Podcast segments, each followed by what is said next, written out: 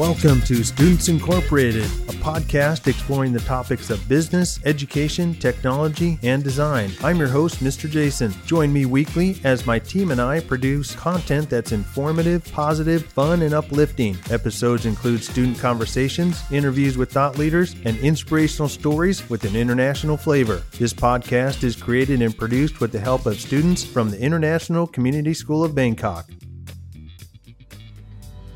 In today's episode, Premi and I will be talking with a local design professional, Mr. Pommi, the co founder of Shakes, a strategic design studio based in Bangkok. I'm especially excited to be part of the conversation as it resonates with my own professional journey before moving into the educational field. But before we get into our design talk, let's hear our quote of the day and get some headline news. Our quote of the day comes from Tim Brown, a chair of IDEO, a well known global design and innovation firm. He's quoted to have said, Design can help to improve our lives in the present.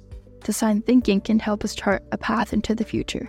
Design thinking allows us to envision and plan for a better future by considering human needs, technological advancements, and societal changes, paving the way for progress and positive change.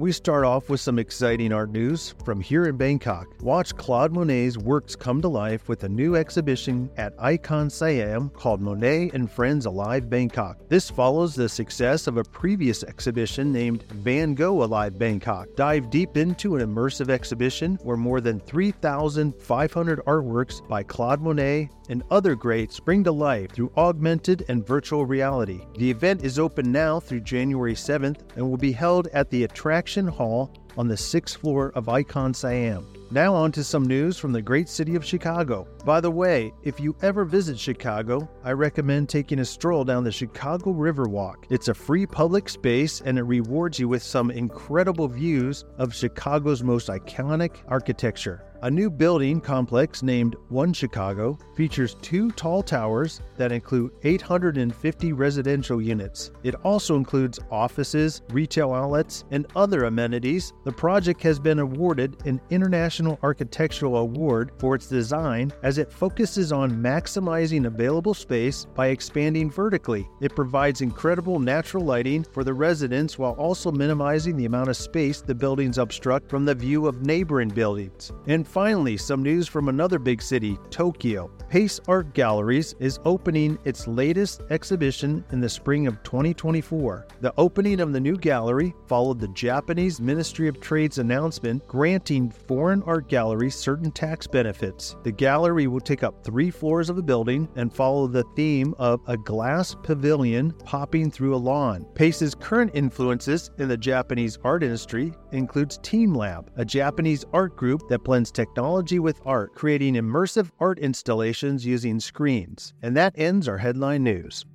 I've got to admit that since starting this podcast show last year, I've had several people ask why we include design as one of our main overarching themes. Design, whether it's a product or a graphical message, a system, a process, a building, or a city, these are all things that affect our lives. So I'm glad Mr. Pommi has joined us today to help keep this topic front and center because we seldom think about the subtle ways our lives are affected by good or bad design. With that said, Premi will start us off with some if you questions.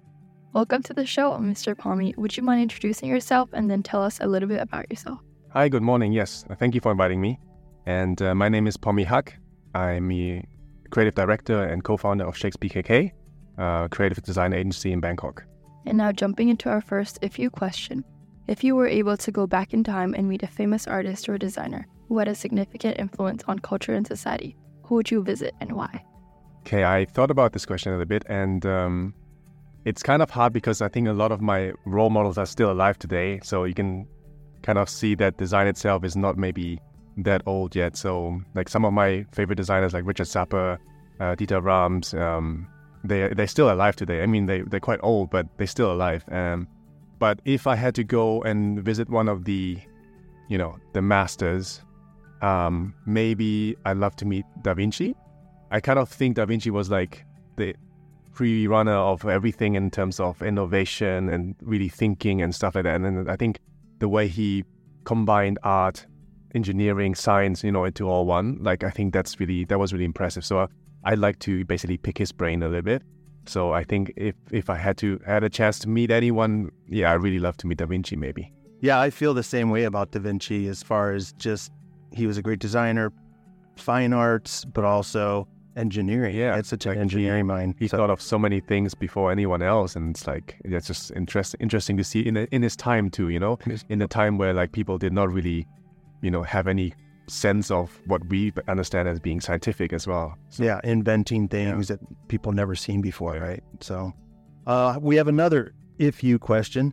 If you had to choose only one design style or trend to focus on, what would you choose and why? For example, like minimalism, Art Deco, constructionism, realism, et cetera, et cetera. Yeah, it's funny. Um, I always tell my my new guys to learn about design directions and design history in, in a sense. So um, I think since I was a student, uh, since I was a student, I've always been really interested in Bauhaus because I'm also from Germany in a sense, you know. So that always stuck with me, and the Bauhaus movement is sort of like yeah, what I really consider as maybe good design in a way that you combine crafts, arts, um, and and and technology to to create um, a functional product in a sense that can be mass produced. So it's always about a little bit. I don't like art for art's sake, you know, in a sense. So it's more about taking some artistic form and then also being able to mass produce it for, let's say, the greater good. And for our last if you question, if you were able to design your own house and you had unlimited resources, what would it look like and where would you put it? That's a dream. Um, That is the so dream. I was always imagining to have um, a more like elongated house that's sort of like a long table, like a, a long dinner table, sort of with friends. You can invite friends, and I'd imagine that to be sort of like parallel to a glass wall, you know, something that's really nice. And you look outside, and you have like maybe mountains or forests or something. It's more like almost like a Scandinavian sort of mix with concrete sort of Bauhaus style, where you have some warmth and some cold together. Um, and I always like dreamt of having, having a, a nice kitchen where I can cook. I love cooking, so Nice. uh, I love entertaining and um, hosting for people. So I like uh, I love to have a great kitchen and then this dining desk there, you know, uh, extended from the kitchen, and then the living quarters maybe on top. So yeah, I, I definitely yeah, that would be sort of a dream house in some sense. I like that. That sounds nice. Uh, moving on to some questions about your company and what it does. Uh, can you tell us more about Shakes Bangkok and how it came to be? And then what inspired you to start this company and what sets it apart from others in the industry? Yeah, we've been around like for almost 12 years now. So um, I think I had no choice. I always tell people I had no choice starting the company because I was basically, I, I've worked as a creative director for a lot of, some of the leading, there's not that many creative agencies in Bangkok, um, especially industrial design. Um, so I've worked with them for, I think, three, five years before I decided to go out on my, on my own. And so the reason really was because I, I didn't have many other places to go to at that time. And I had imagined a place where um, creativity, like design, would always come in contact with engineering um, on the production side. And so that's also the backbone of our company in the sense that my partner and me are um, one is a designer and one is a mechanical engineer. And so we sort of pride ourselves in the ability to take design into manufacturing um, with sensibility, I suppose, and also basically um, not just focusing on the looks and aesthetics um, and the idea, you know, which sometimes tend to be too crazy to to be made. Uh, and so, and this is a good balance because I am that kind of crazy sometimes, and he's the kind of more like resolved and logical person to kind of cut me down when I need to be cut out. And so we work really well in that balance. And I think that's what the clients, uh, or that's what our clients even told us that they really appreciate that sort of harmony and the kind of like counter reflection um, on our products. Craziest dreams are the best dreams. hmm Sure, they you need some crazy to push the agenda. Right. You but know? you also need the functionality Yeah. and everything else. So you two sound like a great team. How could you share an example of a project where your company's approach has made a significant impact? Yeah, we had a few bigger projects, I think, in the past. Like just recently, I would say the most exciting one that we've worked on is called Motion One. It's basically um, a gaming chair, a haptic gaming chair. It's probably the, it's actually the world's first haptic gaming chair. And so what it does, it actually reacts to games that you play on uh, the PC. So, for example, um, if you're driving, uh, if you're like playing Forza or Colin McRae, uh, the chair itself will actually move in in like shifting gears and stuff like that. So it'll have like some tilt back action and um, it's got like a lot of texturing. So it's actually very fun. It's a really fun experience to sit on a chair. And the thing, it's actually built as a normal chair. Like it looks almost like a normal office chair. So you have, yeah, the advantage of not just having this cool gaming experience, but also just having a really nice chair to sit on. And with that one, it was pretty much like zero to 100 in a sense that we were presented with the technology, which is the D-Box, the, the actual motion haptic engine inside. And then we're like, okay, let's put this on a chair. And so we sort of like, yeah, put our heads together and came up with a concept for the chair um, and how to integrate it um, with some of the functional benefits and features that had to be put into the chair. And then after the initial concept stage was done, then, you know, my partner, he he took it on and he put it into production basically. So he yeah, so 3D, CAD, CAM, all that kind of mm. stuff. So it was a very sort of like it was a almost like one and a half years um, in, in, development, and, and I think during that time there's always that forth and back, you know, in a sense that we have to make adjustments and improve and uh, prototype and then go back and make new changes, and and so if you don't have let's say a team or a partnership like us, it's very difficult to sort of like integrate the design flow into the actual manufacturing and the changes that need to be made. And so I think that was a good example of like how, yeah, design thinking in a sense can also be translated into like a sensible product experience. And then getting that into manufacturing and yeah. like scaling up the manufacturing. Because yeah. it's not just because uh, because we we as an agency work um, obviously in, in Thailand and then the manufacturing is for example in China and there's a lot of translation you know between right. what we want here and the factories that are doing the actual work and so you need another specific mind just to be able to, you know, uh, work between the factories and what is, you know, what we want and what they can actually do. Right. And so we don't, you know, it's a compromise game in a sense, but you, you want up, you want to end up with the best compromise, of course, possible. So, um, the more experience you have and the more knowledge you have about engineering itself, you you also be able to instruct some of the factories, you know, of what they might be able to change in order to get there. So kind of on this idea like doing business with design and taking a product to uh, manufacture and then also to the consumer. But also, that chair reminds me of just the amount of technology that has to go into a product as well. Not only design, but like the, the engineering, the coding, all that kind of stuff. So, our next question then kind of is along that line. How does your studio try to keep ahead of the curve and keep things fresh for your clients without being too trendy and then also that idea of like staying on budget and on timeline as well. I think the biggest word in there is strategy for us. Mm. So I think before we start with a with with a project, um, we usually um, really look at the strategy that we like a design strategy and maybe business strategy together in a sense. Um, so we always make a proposal first, I think, to the client, and that in that proposal we actually look at trend reports. We, we look at, um, for example, there's a trend report called Jim Walter Thompson Future 100, which is really interesting and it's free. So I encourage everyone to kind of check that out every year. They do quite a good job on finding micro trends and things like that. Um, so we look at that a little bit. We try to, you know, um, sort of have an idea of what um, the future may hold and might change um, socially, culturally, and stuff like that. Um, so that helps with being trendy, maybe, you know, in a sense. Um, and otherwise, yeah, it's pretty much strategy. So it's it's very much like what is your business goal? Um, you know, what is what is the cost? What is uh, what when is the launch time, for example, stuff like that.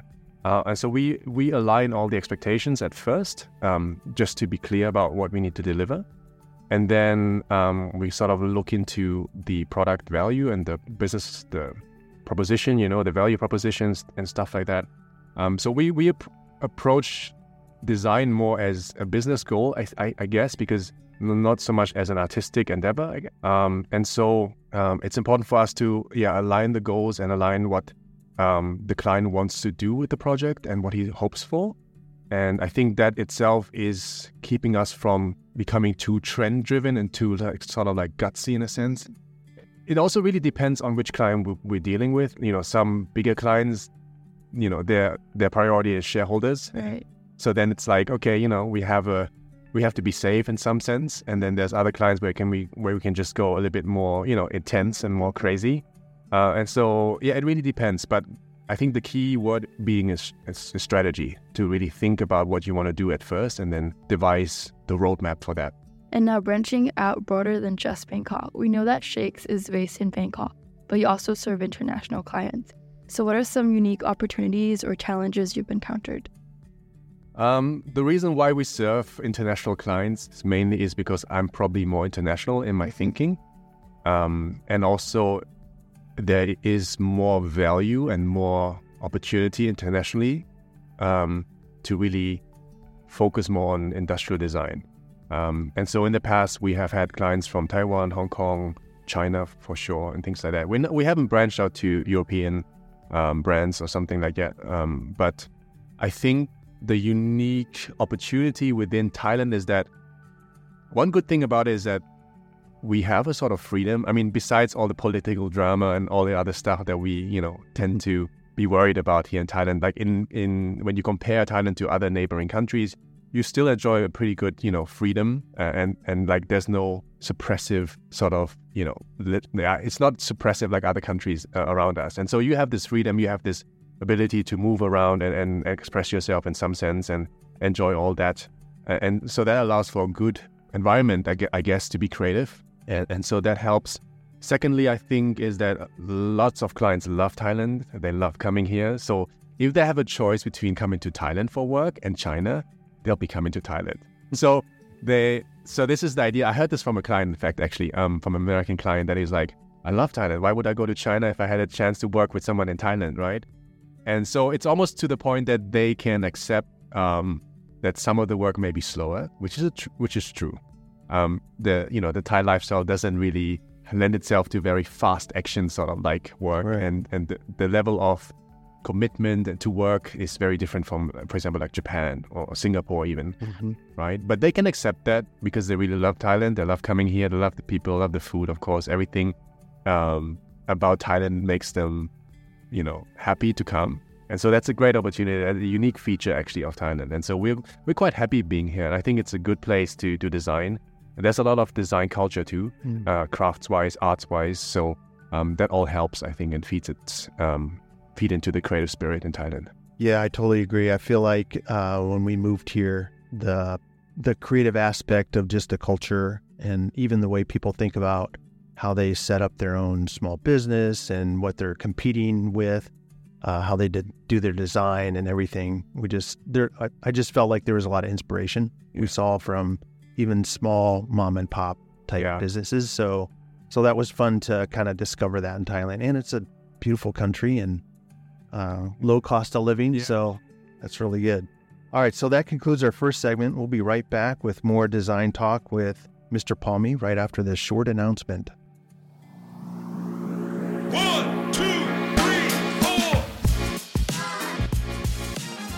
For sports, our varsity players did a great job last Saturday at the NIST Invitational Tournament.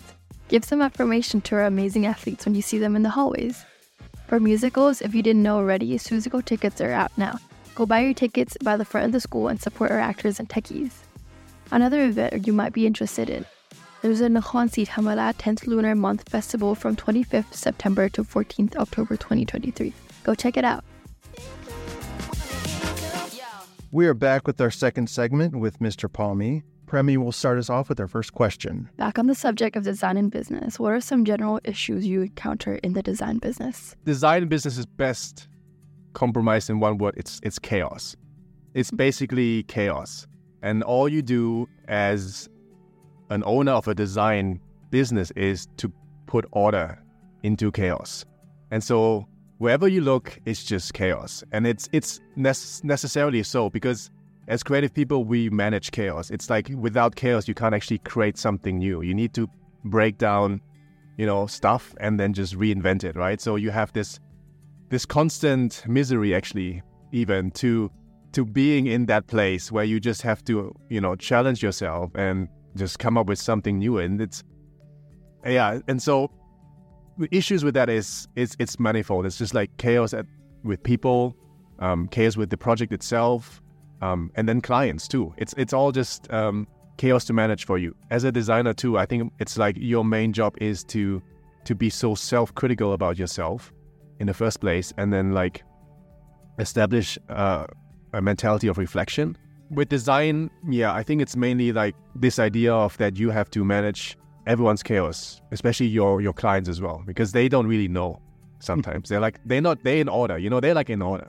And there's there's this quote I think um, I wrote it down. It's basically like Steve Martin said it. Um, he's a comedian, right? American comedian. It's like Mm-hmm. chaos in the midst of chaos isn't funny, but chaos in the midst of order is great, right? So it's that idea that um, you have to be aware of. I think. That's really good. So that begs the question where would the world be without designers, right? Very chaotic, very chaotic. All right, our next question is What are some ways you see this industry evolving in the near future with the rise of new technologies, trends, and like even knowledge? Um, of course, there's AI on the horizon. That's one of the new technologies. I, I think it's great. Okay, th- it's great for us in the terms of when we look at design, um, like starting from generative fills for Photoshop. Um, like we can work so much faster now. Like for smaller things that we sort of like spend hours on before. Um, so that's it's a great tool when it comes to being a tool, basically. I don't think it's here to replace us, not in the n- very near future anyway. It's not there yet.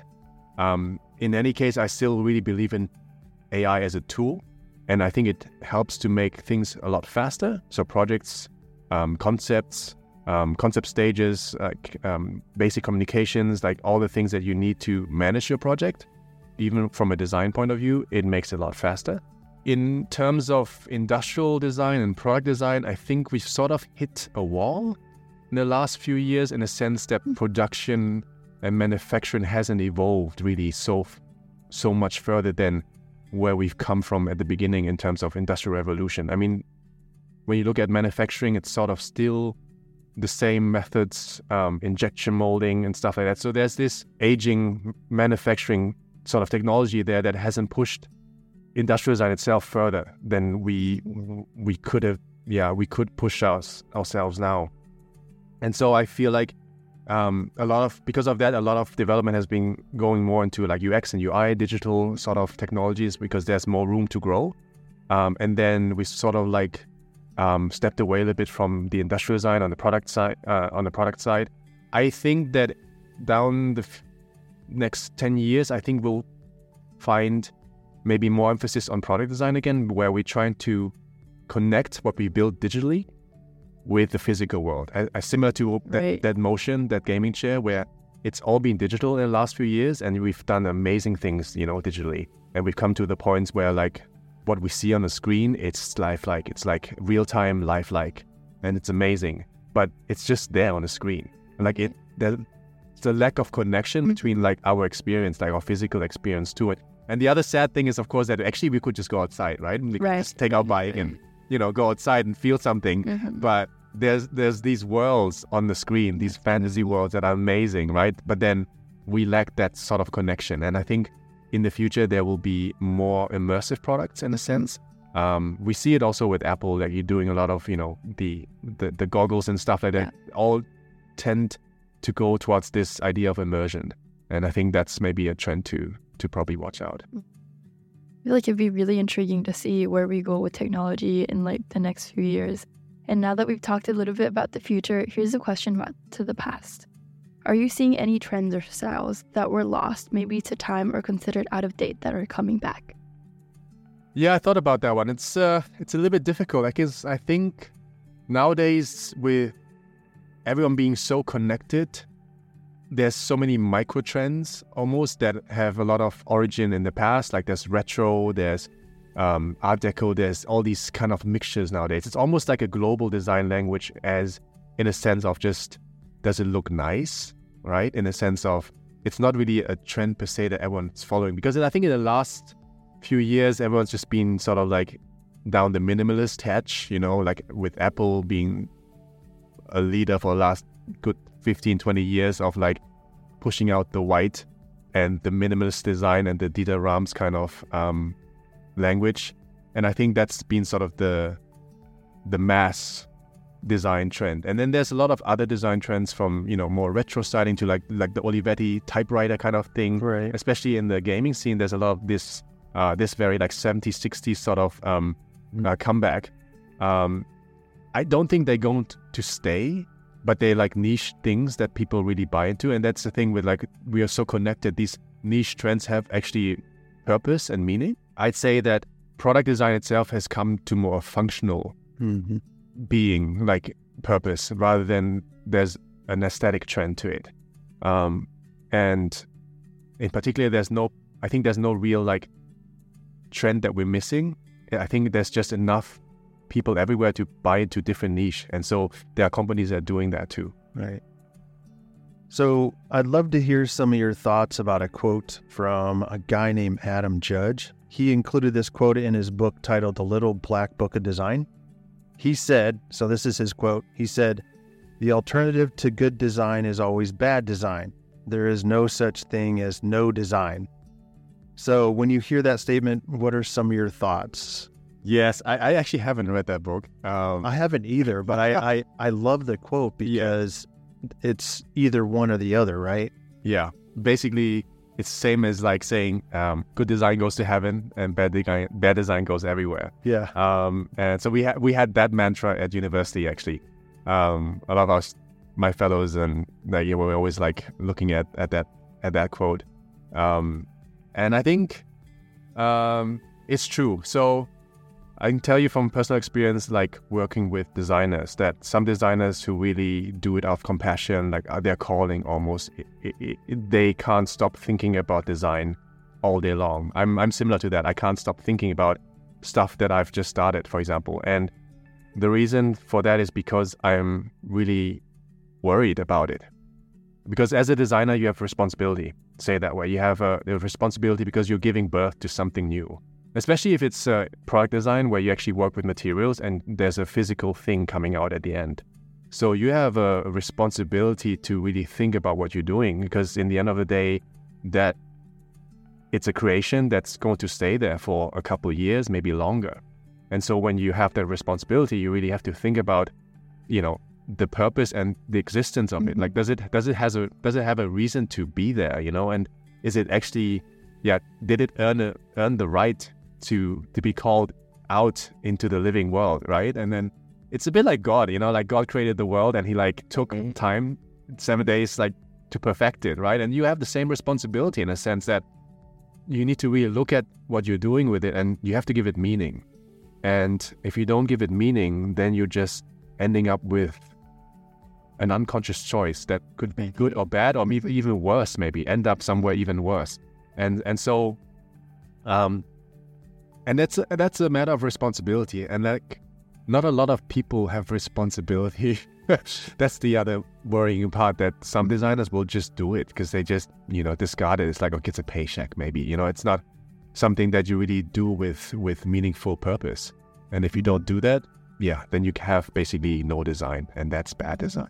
I love the metaphor of giving birth to a product, though I think that's really powerful. And now, moving on to a more reflective question What are your thoughts about this statement? Every part of our life is affected by design.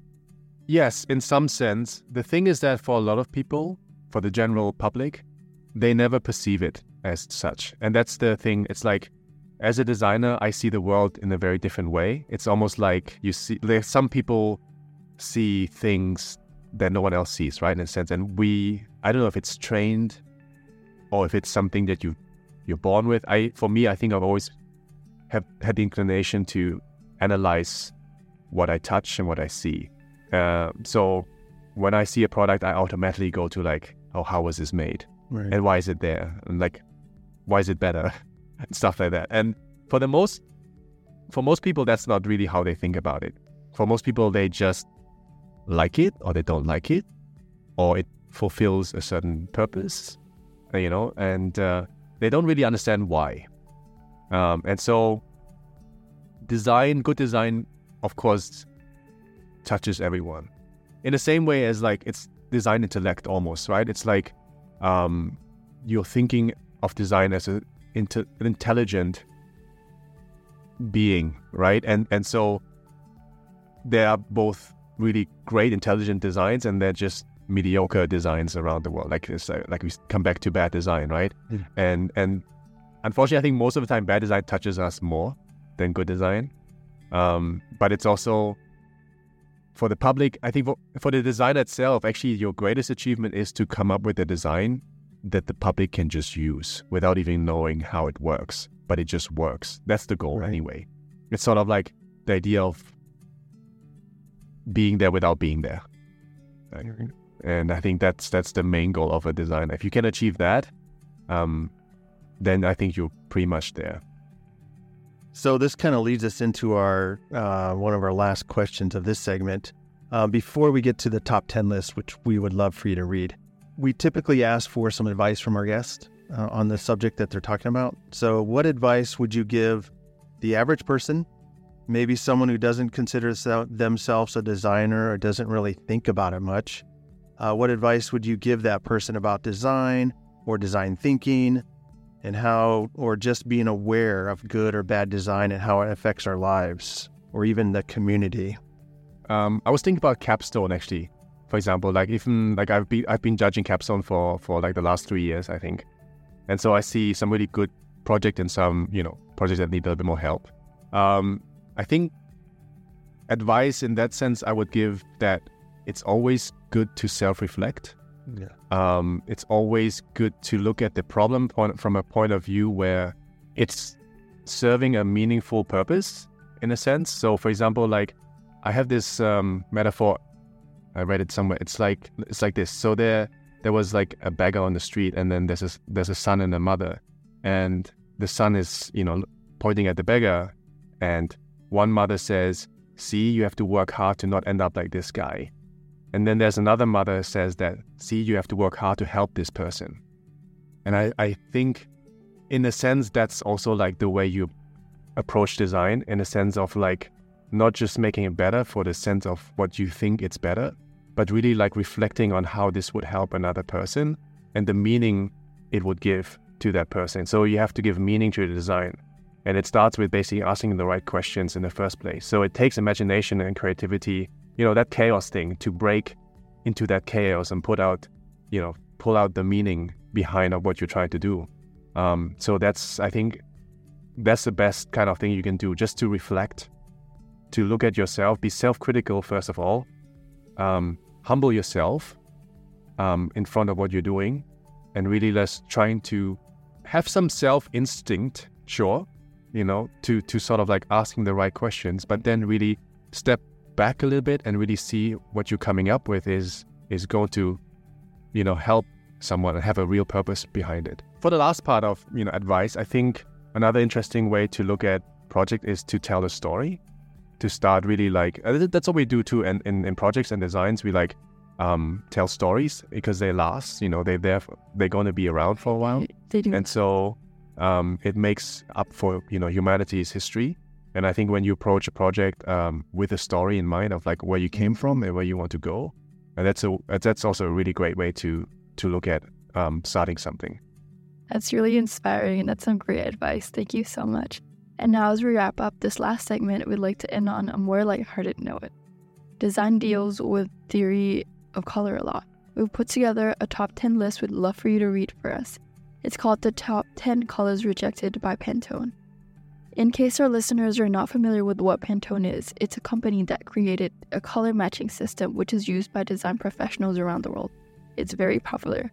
So, without further ado, Mr. Pommi, could you read out our list for us? Okay, so I started at the top, right? So 10.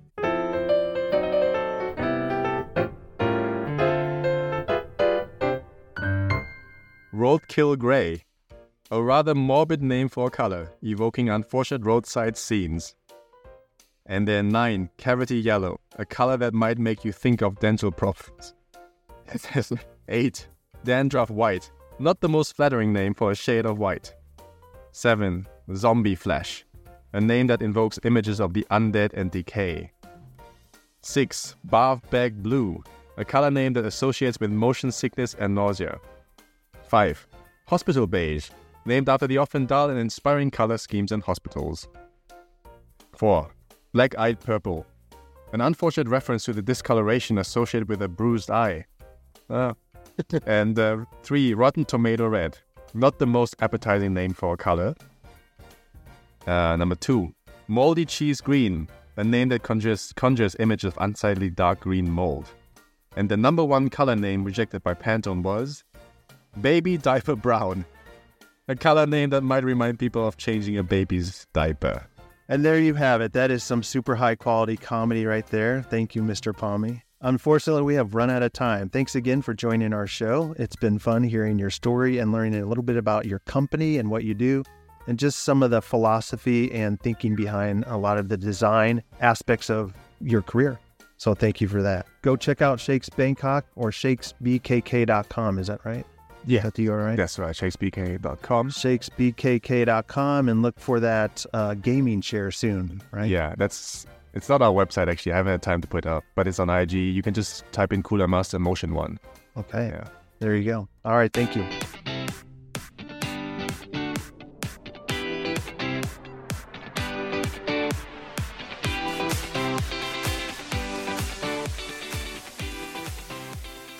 As we end this episode, we'd like to say thank you again to Pommi for sharing his insight and knowledge from the world of design. It's a good reminder that design helps improve our lives in the present, but design thinking helps us chart a path into the future. That's a callback to our quote of the day. Stay tuned for our next episode as we have another discussion with a professional about the topic of marketing. As always, this podcast would not be possible without the hard work and support of our international student production team. All music and sound effects are courtesy of Pixabay.com, a vibrant community of creatives sharing copyright free images, videos, and music. And we are signing off until next time. We are Students Incorporated because your voice matters.